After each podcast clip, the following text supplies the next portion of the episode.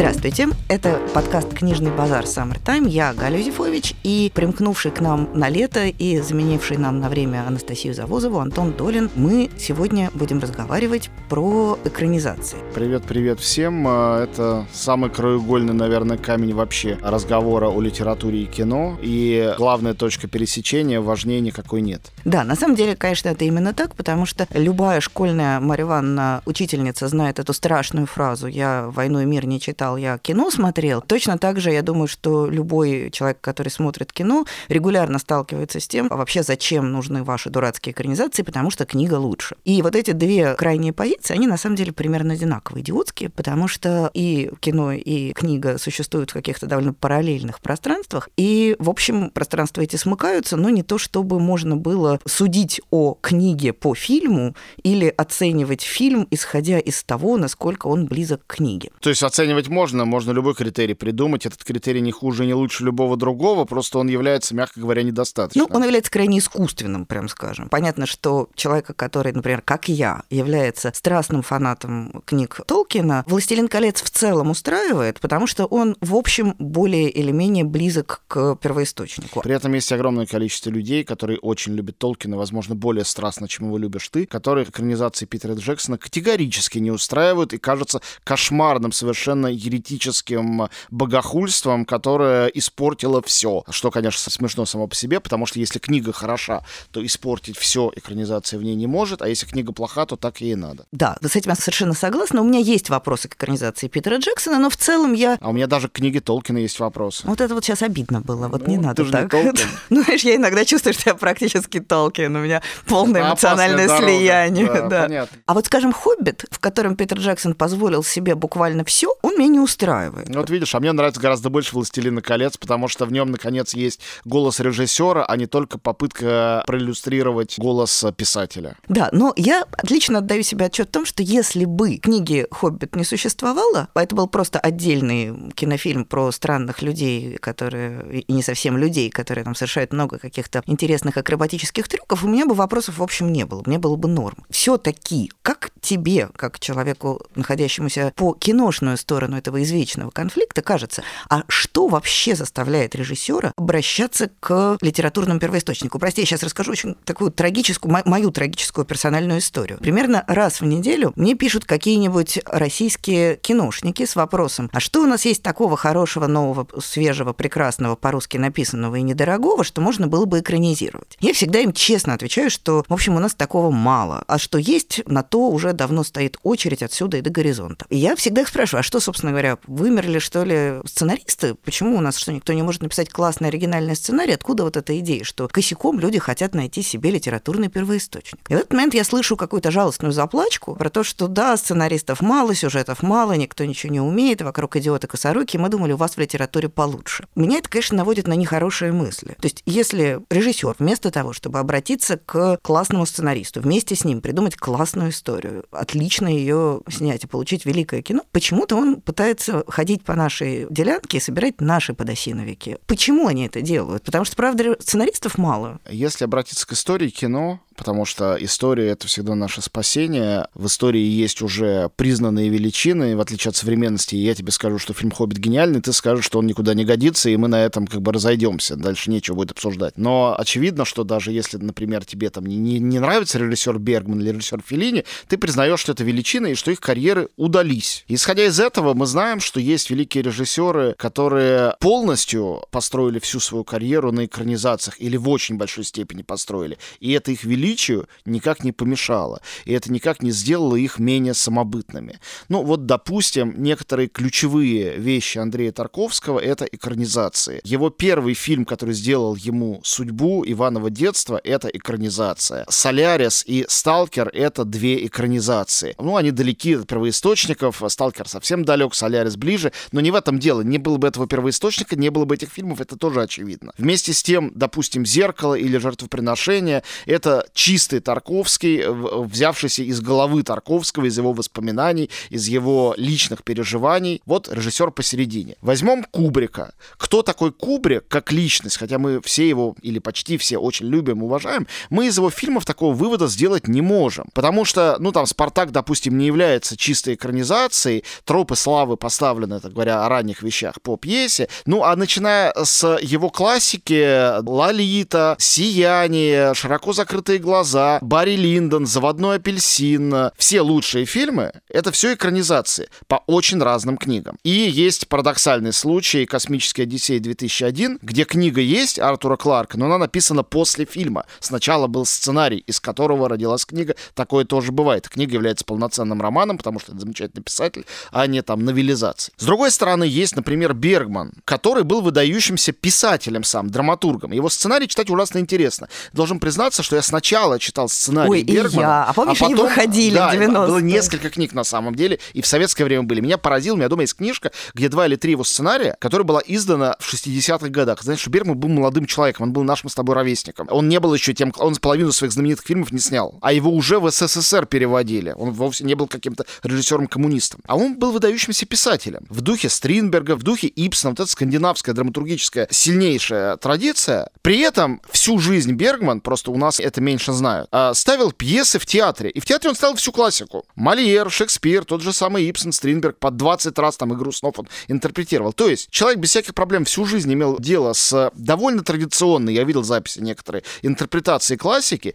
и при этом из его головы рождались невероятные собственные оригинальные сюжеты. А есть люди вроде Стивена Спилберга. Спилберг великий режиссер? Великий. Экранизации у него крайне мало. Это в основном другие люди ему пишут сценарии. То есть это заказные сценарии. Это не случай, когда один и тот же сценарист всегда работает с одним и тем же режиссером, и у них супер тандем. Это не случай режиссера-автора, который сам себе все придумывает. Есть стиль Спилберга, но «Индиану Джонса», «Челюсти», «Список Шиндлера», «Спасая рядового Райана» написали разные люди. И в виде фильма это видим. При этом мы узнаем всегда, что это Спилберг. То есть это довольно таинственная вещь. Нужна литература для создания кино или нет? Вторично кино по отношению к литературе или нет? Это действительно вопросы, на которые не существует ответа, существует множество ответов. Я думаю, что я, наверное, тебя не удивлю, сказав, что когда кино только родилось, когда еще не было полнометражных фильмов, когда кино было немым, то есть априори не очень нуждалось в тексте, когда часто комедия — это был слэпстик, то есть чистые трюки, даже тогда начиналось все равно с литературы. И одни из первых фильмов — это были перенесенные как бы в кинодекорацию спектакли комедии «Франсез» по классическим пьесам во Франции. И даже Мельес своими короткометражками был уже экранизатором, он уже брал какую-то литературу. Литература как сценарий — это было с самого начала, потому что не было такого вида деятельности, жанром это невозможно назвать, как сценарий. Сценарий — это написанный текст, это литература. В этом смысле каждый фильм на свете является экранизацией. Потому что сценарий, мы же знаем про эти черные списки Голливуда, список неэкранизируемых сценариев, гениальных. Эти списки есть очень давно.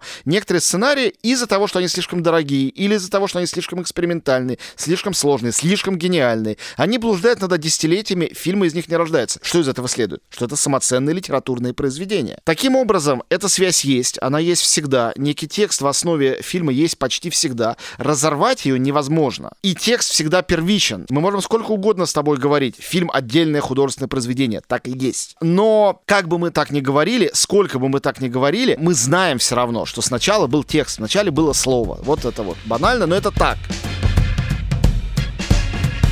При этом есть много довольно выдающихся фильмов, режиссеров которых мы толком не знаем. По идее, автор — это режиссер. А автора книги знаем, а при этом любим фильм. Ну вот классический пример, немножко издалека зайдем, маленькое будет отступление. В Америке лет, не знаю, 10-15 назад, когда завершился 20 век, провели большое народное голосование на тему самого страшного злодея в истории американского кино и самого положительного героя. Злодей был, по-моему, Дарт Вейдер. Это был достаточно банально. Даже не Джокер? Нет. Джокер к этому моменту еще не был снят. Новый Джокер. Речь шла о 20 веке. А там дальше были Ганнибал Лектор, ну, было несколько классических злодеев. Угадай, кто возглавлял список положительных героев? Ну, как-то логично предположить, что, не знаю, Люк Скайуокер, нет? Совершенно верно. Или там Индиана Джонс, ну, правильно? Да. Вовсе нет. Героем номер 1 был Атикус Финч. Кстати, да. Хотя мы знаем, откуда он взялся. Я подумал, что герой, адвокат в заведомо безнадежном деле, вступающийся за невиновного, оговоренного. Идеальный отец. И Грегори Пэк в прекраснейшем. Совершенно верно. Верно, и мы тут же понимаем, что это, конечно, Грегори Пек. Теперь, прекрасная книга, все знают, что написала Харпер Ли, «Убить пересмешника». Кто снял фильм «Убить пересмешника»? Режиссер Роберт Маллиган, я вообще ничего про него не знаю. Он существует, но мы его не знаем. Фильм был снят в начале 60-х, сразу после книги, через год, по-моему, очень быстро. Был найден герой, есть текст, а фильма как бы нет. Нет никакого автора фильма, нет никакого стиля фильма. Хотя понятно, что если бы не было режиссуры, причем выдающейся, не было бы этого героя. На самом деле, ну что, Грегори Пек молод и хорош собой, как мы помним в этом фильме. Ну, может, не очень молод, ему там 40. Достаточно молод. Ну да, ему там 40 с небольшим. А ведь в книжке Аттикус Финч старый, тощий, облезлый и очень жалкий. И как раз там этот конфликт, он на самом деле проявлен еще резче, потому что как раз героиня глазастика, она очень стесняется, что у нее отец такой старый, потому что отцу там типа под 60. Они очень поздние дети. И он очень тощий и вообще какой-то такой вот совершеннейшая задрыга и жалкая личность. И, конечно, когда мы видим на экране невероятно красивого и во всех отношениях привлекательного Грегори Пека, мы любим его. И поэтому у меня, например, большая проблема. Я фильм смотрела раньше, чем прочла книгу. Наоборот, видишь. И для меня вот каждый раз, когда я наталкиваюсь на это описание в романе Аттикуса Финча, меня дергает, потому что что вы нам рассказываете? Мы же знаем, что он раскрасивый брюнет, а у вас тут написано, что он седой, с проплешинами, в очках, и рука у него дергается. Позорище какое. При этом существует, часто его там ставят в паре с «Убить пересмешника» «Над пропастью во ржи». Понятно, что там были формальные причины, но вот фильма такого нет. Наверное, могли бы и нелегально снять такой фильм. Там в СССР все снимали нелегально, например, и книга эта была переведена. Но некоторые вещи, они не очень-то из книг превращаются в фильмы, а другие раз, и как ты вот сейчас описала, очень живописно. Образ из книги, наверное, как глубже, и он был рожден для книги. Но фильм его затмевает, и все, за счет своей наглядности, и за счет того, что кино — это все-таки синтетическое искусство. Все-таки в нем есть и литература, из которой строится, но кроме литературы много всего еще. Есть визуальный образ, есть игра актера и его присутствие, есть музыка, которая иногда важнее, чем текст, страшно сказать, но бывает и так. Ну или не менее важна. Фильм, если это хороший фильм, всегда больше, чем книга. Не лучше, не глубже, наоборот, поверхностнее, но больше. В нем больше составляющих, больше компонентов. Поэтому фильмы популярнее, поэтому фильмы, если это хорошие фильмы, имеют часто большую аудиторию, чем книга, если, конечно, речь не идет о классике, которой уже там 300-400 лет, и догнать которую по просмотрам невозможно. Но это отдельная история, догонит ее или нет, будет ясно еще через 500 лет, когда фильмы будут такими же старыми. Это тоже когда-нибудь случится. Я вот тогда с тобой поделюсь своей болью и спрошу с тебя за нее ответа. Потому что вот ты сказал, что фильмы популярнее, чем книги. Это, конечно, правда. Очень часто происходит вещь, которая лично мне, как в первую очередь читателю, а смотрителю в пятую очередь, представляется очень болезненно. Я вот тут недавно наблюдала сцену в книжном магазине. Стоит девушка возле стеллажей с зарубежной прозой и в телефон говорит своему бойфренду, видимо, бойфренду. Она говорит: прикинь, тут какая-то баба нафигачила роман по нашему с тобой сериалу «Большая маленькая ложь». Очевидно, у девушки там есть какой-то эмоциональный импринтинг, связанный с этим сериалом. Вероятно, они его вместе с возлюбленным смотрели. И теперь она, придя в магазин, обнаруживает, что какой-то ужаснейший, непонятно кто, Лиана Мориарти написала роман. И мы все знаем удивление людей, которые обнаруживают существование книг Джорджа Мартина, например, за много лет до выхода одноименного сериала. Я однажды подслушала тоже прекрасный разговор. Вообще, оверхёрд в этой области прекрасно работает. Две девушки в кафе. Одна говорит: я, конечно, просто страшный фанат книг Джоан Роулинг. Так, я люблю книги о Гарри Поттере. Ну, конечно, в виде фильмов. И вот эта ситуация для меня представляется крайне такой болезненной, потому что наше маленькое, жалкое, бедное книжное пространство, сейчас я начну прибедняться, от него и так откусывает кто угодно со всех сторон. Да, тиражи падают, люди в среднем тратят на чтение типа 11 минут в неделю. Ну, в общем, короче, все у нас не очень хорошо. А потом еще приходит такой большой, крутой кинематограф и отбирает у нас последнее. Буквально приходит сериал «Большая маленькая ложь», и после этого все читатели, все, вообще все люди в мире забывают о том, что в основе лежит абсолютно, на мой взгляд, блестящий, выдающийся роман Лианы Мориарти. Как тебе кажется, нету ли тут какой-то проблемы, и что можно в этой сфере поделать? Проблема есть ситуативная, но не глобальная, с моей точки зрения. Мне кажется, что, перенесу это на более мне знакомую область, это примерно та же проблема, что проблема соотношения соотношение большого индустриального кино с кино авторским артхаусным. Нам всем кажется, со стороны выглядит это именно так, что Голливуд топит и давит маленькое авторское кино. Везде, куда ни кинь, «Пират Карибского моря 7», и нигде нету при этом даже Ларса фон Триера, я уж не говорю про там Апичитпонга Верситакуна. Но это не так, потому что все те люди, которые, конечно, хотят завоевать еще больше рынка, еще больше денег заработать, сделать еще больше блокбастер, все эти люди не идиоты, они все знают, что если не будет авторского кино, если не будет фестивалей, если не будут рождаться режиссеры и сценаристы, которые делают оригинальное экспериментальное кино, то пройдет 5, 7, 10 лет, и им неоткуда будет брать кадры. Ни режиссеров. Режиссеры из Каннского фестиваля сделали фильм «Мстители». Режиссер Нолан на самом экспериментальном фестивале в Роттердаме получил первый приз за свой микробюджетный фильм, после чего получил возможность сделать фильм «Помни», после чего ему предложили снимать «Бэтмена». И это классическая история. Почти все они взялись откуда-то оттуда. И поэтому, на самом деле, большое кино заинтересовано в существовании маленького. Каждая большая студия открыла маленькое подразделение, где они экспериментируют с малобюджетными фильмами и молодыми режиссерами. Это кузница кадров. То же самое, если перенести это на более глобальную почву, о которой говорим мы с тобой сегодня, происходит в литературе и кино. Если литература не будет развиваться, если ее не будет читать, если не будут появляться такие вирусные явления, как Джон Роулинг, то кино скоро истощит свои ресурсы. Ему необходимо постоянно появляющиеся новые литературные явления, новые авторы, новые сюжеты. Без этого кино умрет.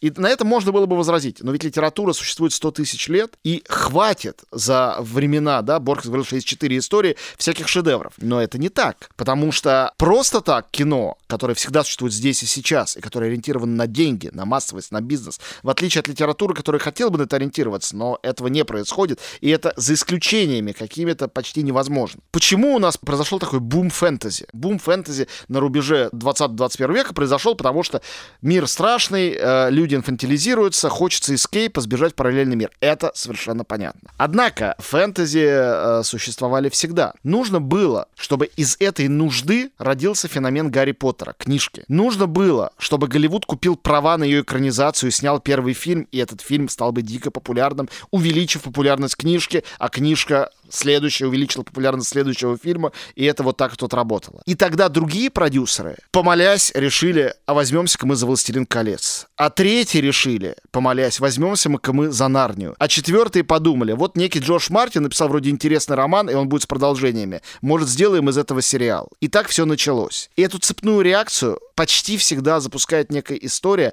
новая, актуальная, а не старая. То есть эти старые истории вытащены откуда-то благодаря Джон Роулинг. Точно так же, как сам Толкин вытащен откуда-то благодаря, не знаю, Вагнеру, Валькириям, а Вагнер возник благодаря старше Эдди, и это бесконечная цепочка, которая тянется далеко-далеко в долитературную, доавторскую пору литературы. Все всегда восходит к сказкам, к архетипам, к легендам, мифам. Поэтому мне кажется, что литература, поскольку кино за пределами своей экспериментальной сферы никогда не перестанет быть нарративным искусством, кино зависит от сюжета и от истории, хотя и не исчерпывается сюжетом и историей. И всегда литература будет главным источником этих сюжетов и историй. Это неизменяемо.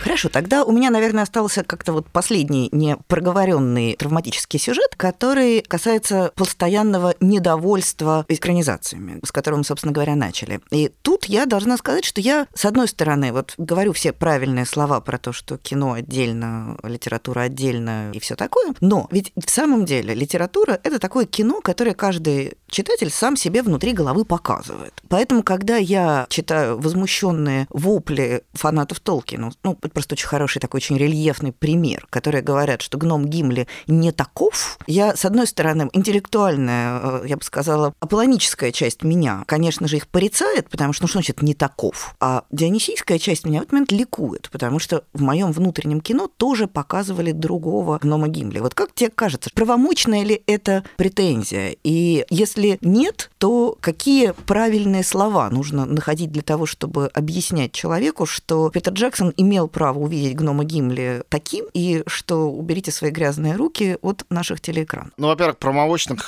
претензий к искусству не бывает. Они все неправомочные. Всегда. Ну, нет. При этом... Но не готова с этим согласиться. Это как... Нет, я на этом готов настаивать. И готов это доказывать делом. Просто это действительно бесконечно длинный разговор. Потому что претензии могут быть к чему-то, что притворяется искусством, им не являясь. Но есть несколько способов проверки того, является это искусством или нет. Первый из них — это выдерживает ли это время. Любое не искусство, притворяющееся искусство, имеет очень короткий срок годности всегда, во всех областях. Если вещь живет долго, даже если она нам кажется безвкусной, ужасной, бессмысленной, значит, она является какой-то формой искусства, возможно, просто нам не близкой. Для меня это, ну, как бы аксиома, закон. Говоря о том, о чем заговорила ты, да, конечно, в книге все было не так, потому что, как было, знаю только я, читавший, это так. Надо понимать, что литература, сейчас я скажу очень криминальную вещь, но я ее скажу. Литература как искусство выше, чем кино, гораздо. Да, это криминально, потому что не бывает высоких низких искусств. Мы, да, вот это мы в прошлый раз, по-моему, да, согласились, да. Что нет. Тем не менее, у меня есть собственная шкала. В моей шкале это так, и в моей шкале искусство — это штука, которая запускает твой мозг, твое воображение. И чем большее количество воображения задействует искусство, тем для меня оно выше. Чем абстрактнее искусство, тем оно выше. Литература — очень абстрактное искусство. Это, да, я помню чудесное интервью с Владимиром Георгиевичем Сорокиным, которому сказали: ну, как вы пишете вот про это, вот про всякое дерьмо, про всякие гадости, изнасилования? На что он сказал: я вообще вас не понимаю, это просто крючочки на бумаге. И он прав. Все изнасилования и дерьмо в нашей голове, конечно, больше нигде. Литература велика именно этим. Самое для меня поэтому великое искусство — это музыка. Она самая абстрактная из всех. И симфонию Малера мы можем трактовать как угодно, и это бесконечное количество трактовок. Она эмоционально действует на нас, хотя мы не понимаем, про что это. Если мы не музыковеды, мы не можем никак это проанализировать. Даже музыковеды не понимают. Я слышала, как они, да, это пытаются объяснить. Они хотя бы иногда могут... Да, это ты тоже права, но иногда они могут сказать: вот здесь вот там ля бемоль минорный аккорд впервые в истории музыки с ля бемоль мажорным сочетается, и вот это неожиданное сочетание привело нас вот к такому... Ну вот я знаю, есть аккорд Тристана, с которого начинается Тристана Изольда, первый его. И он дисгармоничный первый в истории, и с этого все началось, потому что можно технически это доказать. Так вот, кино гораздо в этом смысле слабее литературы, потому что оно наименее абстрактно. Все образы визуализированы, все эмоции подготовлены закадровой музыкой очень часто. То есть все сделано за тебя. Пример аттракционов, парки аттракционов — это имитация переживания. На самом деле за тебя все подготовлено на экране. У тебя бывало это чувство, самое, наверное, отвратительное, при этом магическое чувство в кино, когда ты понимаешь, что фильм дрянь, ты это знаешь. Ты понимаешь, что тебе он не нравится, что ты забудешь его моментально, ты уже забыла, что происходит, но вот герои уже должны расстаться, она поворачивается к нему, камера взлетает, начинается музыка, и ты чувствуешь, у тебя слеза из глаза. Думаешь: ты сволочь, ты чего плачешь-то? Это же не великий фильм, да это даже не «Титаник». Почему? Это же явное барахло. Но это сделано так с тобой. И кино устроено очень часто так. Хотя авторское кино устроено иначе, это тоже отдельный разговор. Например, один из великих экранизаторов авторского кино, Михаэль Ханеке, сделавший гениальный фильм «Замок», не всем известный, и гениальный фильм «Пианистка», большему количеству людей известно, сказал прекрасную фразу, мою любимую. Он сказал: фильм — это трамплин, прыжок совершает зритель. Это в идеале так и есть. И с книгой это, в общем-то, всегда так. Ну или почти всегда. И это различие, оно, конечно, приводит к тому, что любая экранизация не соответствует. Соответствующей первоисточнику экранизации не может быть. Ее не может быть априори. Потому что прелесть книг, и особенно великих книг, в бесконечности трактовок. Ужасность любой экранизации в том, что это единственная трактовка. Одна трактовка, которую мы видим. И, наконец, возвращаясь к вопросу, который ты задала, и давая на него простой ответ, есть открытие, которое совершили французские критики, потом ставшие режиссерами «Новой волны», в послевоенном периоде, в 50-е годы, в 60-е это стало, в общем, законом, когда они открыли авторскую теорию, авторское кино. До этого не было известно, кто является автором фильма. Иногда, и по понятным причинам, автора книги «Первоисточники» выносили на постер, а режиссера нет, потому что было неважно, кто это. Часто актера выносили, а режиссера нет. Иногда продюсера или студию, как пишут до сих пор, от создателей такого-то. Создатели, значит, авторы. А часто это авторы спецэффектов просто из другого фильма. Ты должен понимать, автор — это режиссер. Когда ты идешь на фильм «Властелин колец», ты не идешь на Толкина. Ты идешь на Питера Джексона. И ты оценишь его в сравнении с другими фильмами Питера Джексона. Если тебе не интересен Питер Джексон, возможно, тебе не надо надо на это идти в любом случае, даже если ты любишь Толкина. Если он тебе интересен, ты сравнишь с другими его фильмами, лучше это или хуже. Оценивай это как фильм Питера Джексона, и это лучшее лекарство. Помни, автор этого произведения — это режиссер, по какой бы книге это ни было поставлено. Это прекрасная, мудрая мысль, которую я сохраню в своем сердце и буду ею себя исцелять, когда какой-нибудь очередной балбес начнет мне рассказывать, что совершенно неважно, кто написал «Игру престолов». Вот есть два великих сияния. Одно Стивена Кинга, другое Стэнли Кубрика. Они друг друга не очень уважали, эти авторы этих произведений. Кубрик считал, что книга, в общем-то, это такой палп-фикшн, а Кинг считал, что его великая книга испорчена Кубриком. И гениальный роман, по-моему, и гениальный фильм. Действительно, мало между ними общего. Некоторое сходство, безусловно, есть. Ну, общая канва, да. Но как бы другие все акценты, да, два разных прекрасных произведения. Кстати говоря, Лолита Набокова и Лолита Кубрика точно та же история. Ну вот тут, пожалуй, мы бы не согласились, но я думаю, что эта тема, как ты говоришь, для отдельного большого разговора, а сейчас мы посоветуем нашим слушателям немножко прекрасную. Я хочу посоветовать некоторое количество книг, которые, как мне кажется, в самом деле не просто лучше фильмов, а как бы больше, глубже и важнее. Потому что иногда такое бывает, что из великого текста рождается кино, ну, практически палп. И мне бы отдельно не хотелось... Но и наоборот бывает. Да, конечно, наоборот бывает, на самом деле, даже чаще, я бы сказала. Но, тем не менее, есть книги, которые оказались в тени фильма, и мне кажется, что это несправедливо, потому что фильм такси, а книга по-настоящему прекрасная. Первое, что я хотела бы порекомендовать, это книгу американской журналистки Сильвии Назар, которая называется «Игры разума». Это книга, которая легла в основу соответствующего фильма с Расселом Кроу и рассказывает историю знаменитого математика Джона Нэша, который в молодости был человек-то, прям скажем, не очень хороший, зато великий математик. Потом сошел с ума, много лет бродил в совершеннейшем безумии по кампусу родного университета, получал послания от инопланетян, их успешно дешифровывал, возглавлял мировое правительство, а потом обратно вернулся внезапно, чего вообще никогда не бывает. Вернулся в ум, опять еще немножко побыл великим математиком, стал гораздо более приятным человеком, погиб в 86 лет в автокатастрофе, возвращаясь с вручения ему престижнейшей математической премии в компании любимой жены. Такая вот сумасшедшая, совершенно безумная, невероятная история, которая стала основой для известного кинофильма. На самом деле, мне кажется, что книга Сильвии Назар, которая нон-фикшн, она гораздо глубже и интереснее, потому что, понятным образом, для того, чтобы фильм хорошо получился, им пришлось отрезать ему немножко ножки. А ножками было, на самом деле, то, что для Назар было главным. То, насколько бесправен и беспомощен сумасшедший человек в современном обществе. Насколько трудно понять, где кончается гениальность и начинается безумие. Насколько это все на самом деле некрасиво и не кинематографично, и отталкивающе и страшно. Насколько тяжело близким людям, которые оказываются вовлечены во все это. То есть ее история гораздо более страшная, гораздо более жесткая и, как мне кажется, гораздо более полезная. То есть фильм «Игры разума», я его посмотрела потом и вообще не поняла, зачем это было, потому что из мощной, страшной, экзистенциальной и очень такой какой-то близкой каждому человеку истории она превратилась, в такое кино-кино. Так что я очень рекомендую, даже если вы смотрели фильм, прочитать эту книжку, потому что она, мне кажется, во-первых, выдающаяся с точки зрения работы с материалом, а с другой стороны, очень какой-то такой глубоко персональный, человечный. Сильвия Назар «Игры разума». В защиту фильма только могу сказать, который, кстати говоря, получил все Оскары, включая Оскар за лучший фильм года. Это не всегда гарантия, но это знак того, что фильм как минимум яркий, что в нем есть, во-первых, неожиданный сюжетный поворот, чего в книжке, очевидно, нету, когда лучший друг героя вдруг оказывается плодом воображения, неожиданно для зрителя. Книга документально не позволяла бы такого сделать. Во-вторых, очень все-таки хорошая актерская работа Рассела Кроу. Если бы не это, опять же, фильм, я думаю, не имел бы такого успеха. Но режиссер Рон Ховард, конечно, это воплощение такой средневзвешенной, качественной, голливудской, довольно безликой режиссуры. Человек, который во всех жанрах преуспел, в том числе, например, в жанре фэнтези. У него есть замечательный фильм «Уиллоу», один как раз из лучших ранних, такой прото-Толкин по оригинальному как раз сценарию, кстати. Да, очень хороший в детстве, очень любила. Видишь. Рекомендую экранизации. Разумеется, я буду рекомендовать экранизации. Их, как я сказал, бесчисленное количество.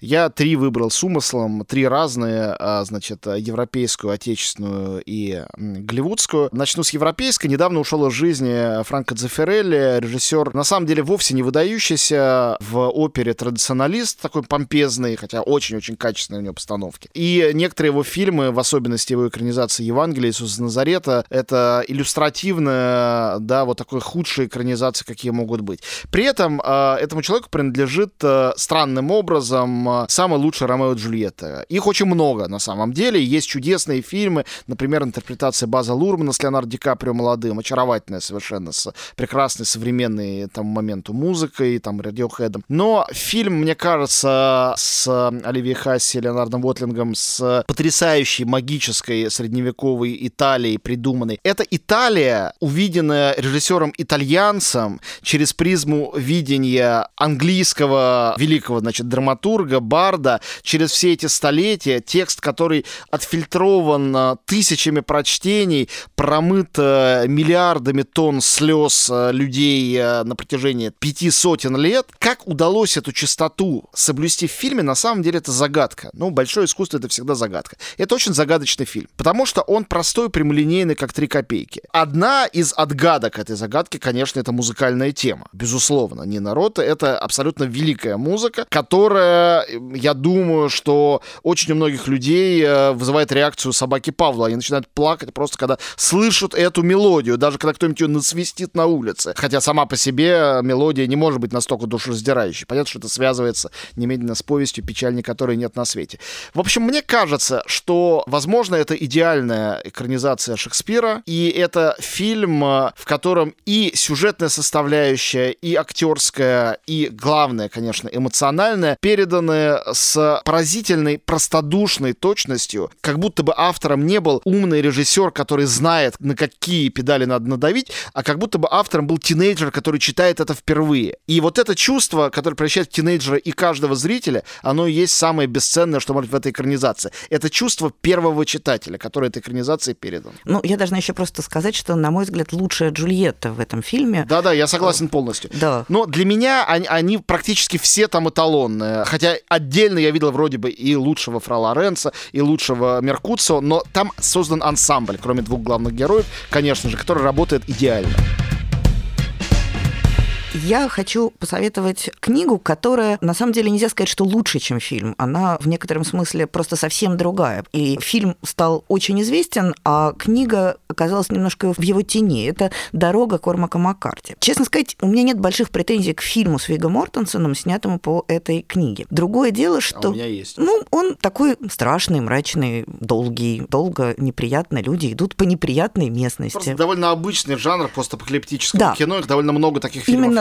Именно так. Это неплохой, нормальный, как мне кажется, постапокалиптический фильм. Другое дело, что Кормак Маккарти очень особый писатель, совершенно ни на что не похожий. И вот это тот случай, когда через фильм вообще даже невозможно представить себе книгу. Да, это действительно постапокалиптика, где отец и сын бредут через мертвую Америку в надежде найти место, где еще хоть что-то есть.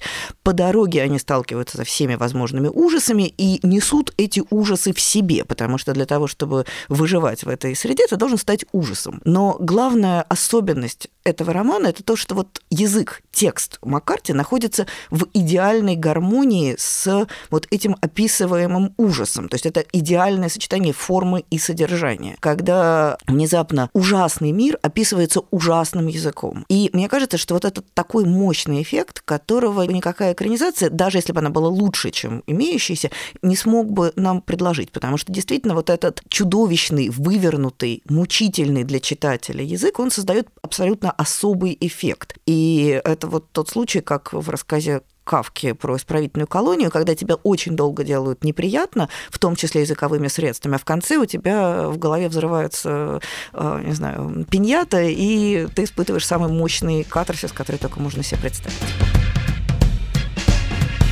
Ну, это ужасно смешно, потому что мы с Галей не сговаривались по поводу своих списков, но в моем списке тоже Кормак Маккарти, и как раз я должен сказать, можно было сейчас быстро принять на что-то другое, но я этого нарочно делать не буду, чтобы у нас возник этот эффект диалога, ценность которого еще и в том, что он сейчас спонтанный. Дело в том, что, да, Кормак Маккарти — это, безусловно, великий современный писатель, один из тех, кого много лет уже прочат ему Нобелевку, ну и вот все не дают, но мне кажется, конечно, тот случай, когда весь мир бы ликовал. Лучшая его книга — или книга, признанная его лучше, «Кровавый меридиан», она не экранизируема. Много лет пытаются сделать эту экранизацию. Есть очень много фильмов, вдохновленных этой книгой, но ее крайняя жестокость в совокупности с таким отстраненным языком, которым эта жестокость описана, в этом отношении он напоминает, кстати говоря, Владимира Сорокина, как «Дорога» напоминает «Метель», точнее, «Метель» — «Дорогу». Вот. У них есть какие-то странные параллели, вроде бы такие разные авторы, а вот есть. Но «Метель» очень ванильная по сравнению. Ну, это, безусловно, я имею в виду как бы общую структуру постапокалиптического пути, вот, странного устройства мира, после цивилизации. Так вот, «Кровавый меридиан» не экранизируем, «Дорога», конечно, тот случай, когда книга значительно мощнее, и сравнивать невозможно, именно благодаря языку. Кажется, что язык в литературе — это главное, это то, что не экранизировать. Но при этом, когда меня спрашивают о том, какие экранизации я считаю хорошими, да, вопрос в известной степени бессмысленный, потому что, с одной стороны, все экранизации, как я сказал, неточные и поэтому плохие, с другой стороны, среди них огромное количество шедевральных фильмов. Может, фильм будет шедевральным, а экранизации плохой, как «Сияние». И для меня эталонная экранизация — это фильм «Братьев Коэн. Старикам здесь не место», поставленный именно по роману Кормака Маккарти. Это поразительный случай совпадения. И, конечно, такие совпадения бывают только в тех случаях, когда режиссер и писатель, или режиссеры, как в данном случае, не только близки, но и принадлежат одной эпохе. Как только есть разрыв, даже там 20-30 лет, уже это становится на самом деле невозможным. Здесь совпадение идеальное. Когда вы смотрите «Старикам здесь не место», я сначала посмотрел фильм, потом прочитал книгу. Книга меня потрясла гораздо больше не тем, что она как бы лучше, а тем, что фильм, который я смотрел как гениальное произведение Коэнов, где их ДНК ощущается в каждой фразе, в каждом кадре,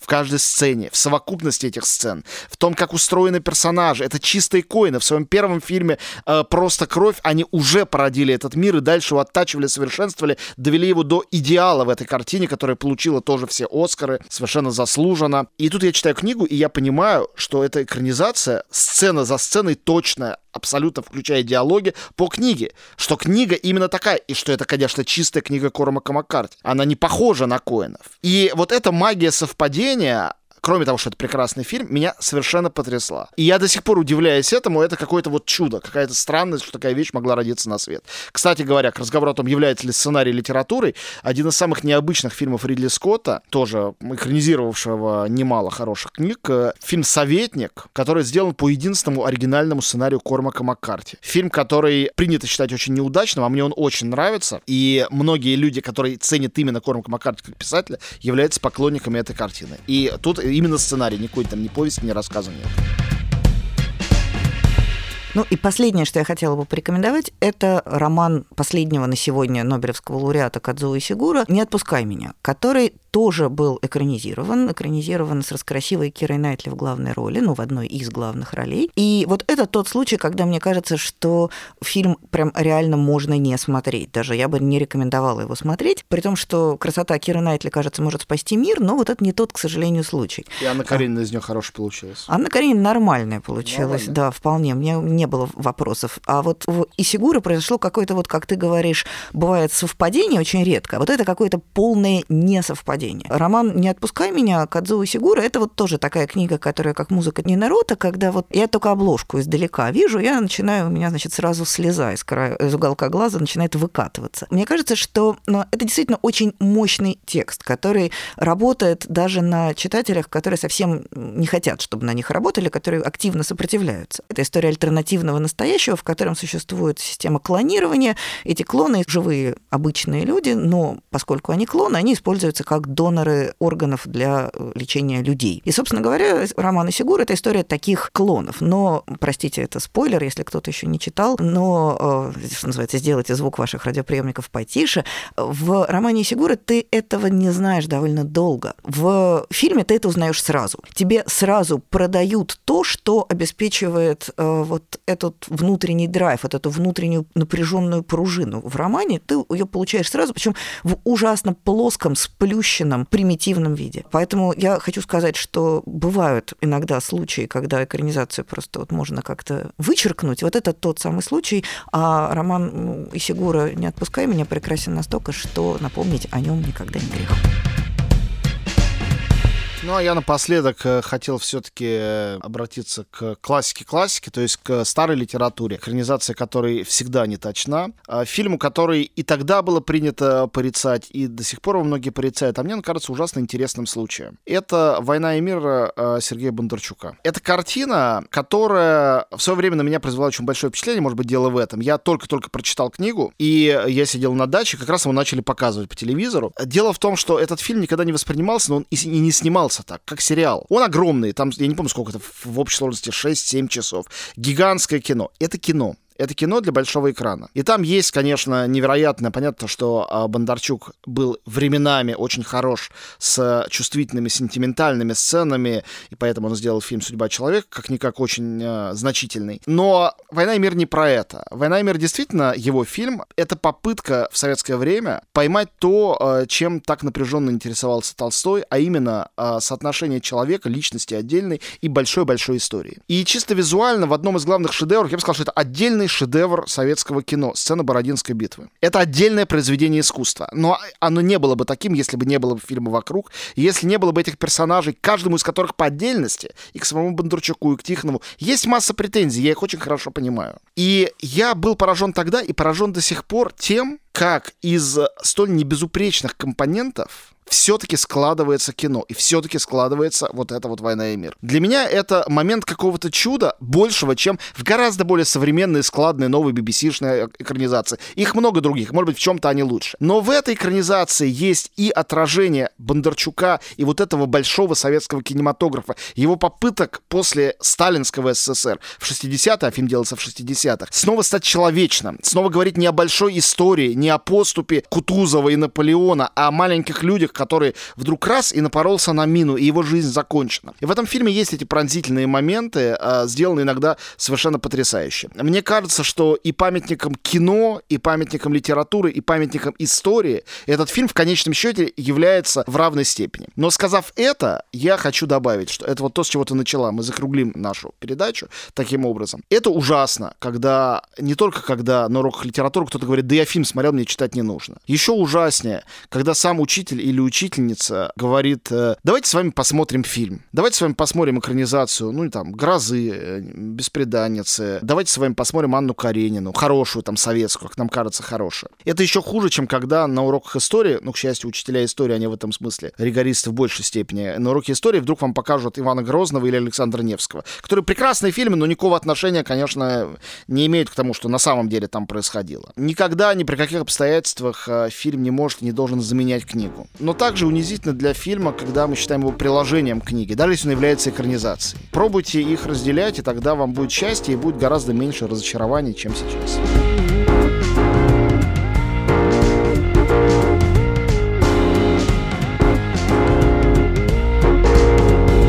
На этом мы, в самом деле, закругляемся. Спасибо большое. В следующий раз мы поговорим на живо трепещущую буквально тему, а именно о разных видах живых мертвецов, ходячих покойников и всего прочего, которые часто кочуют из литературы в кино, иногда и обратно. До свидания, до встречи через неделю. Всем пока.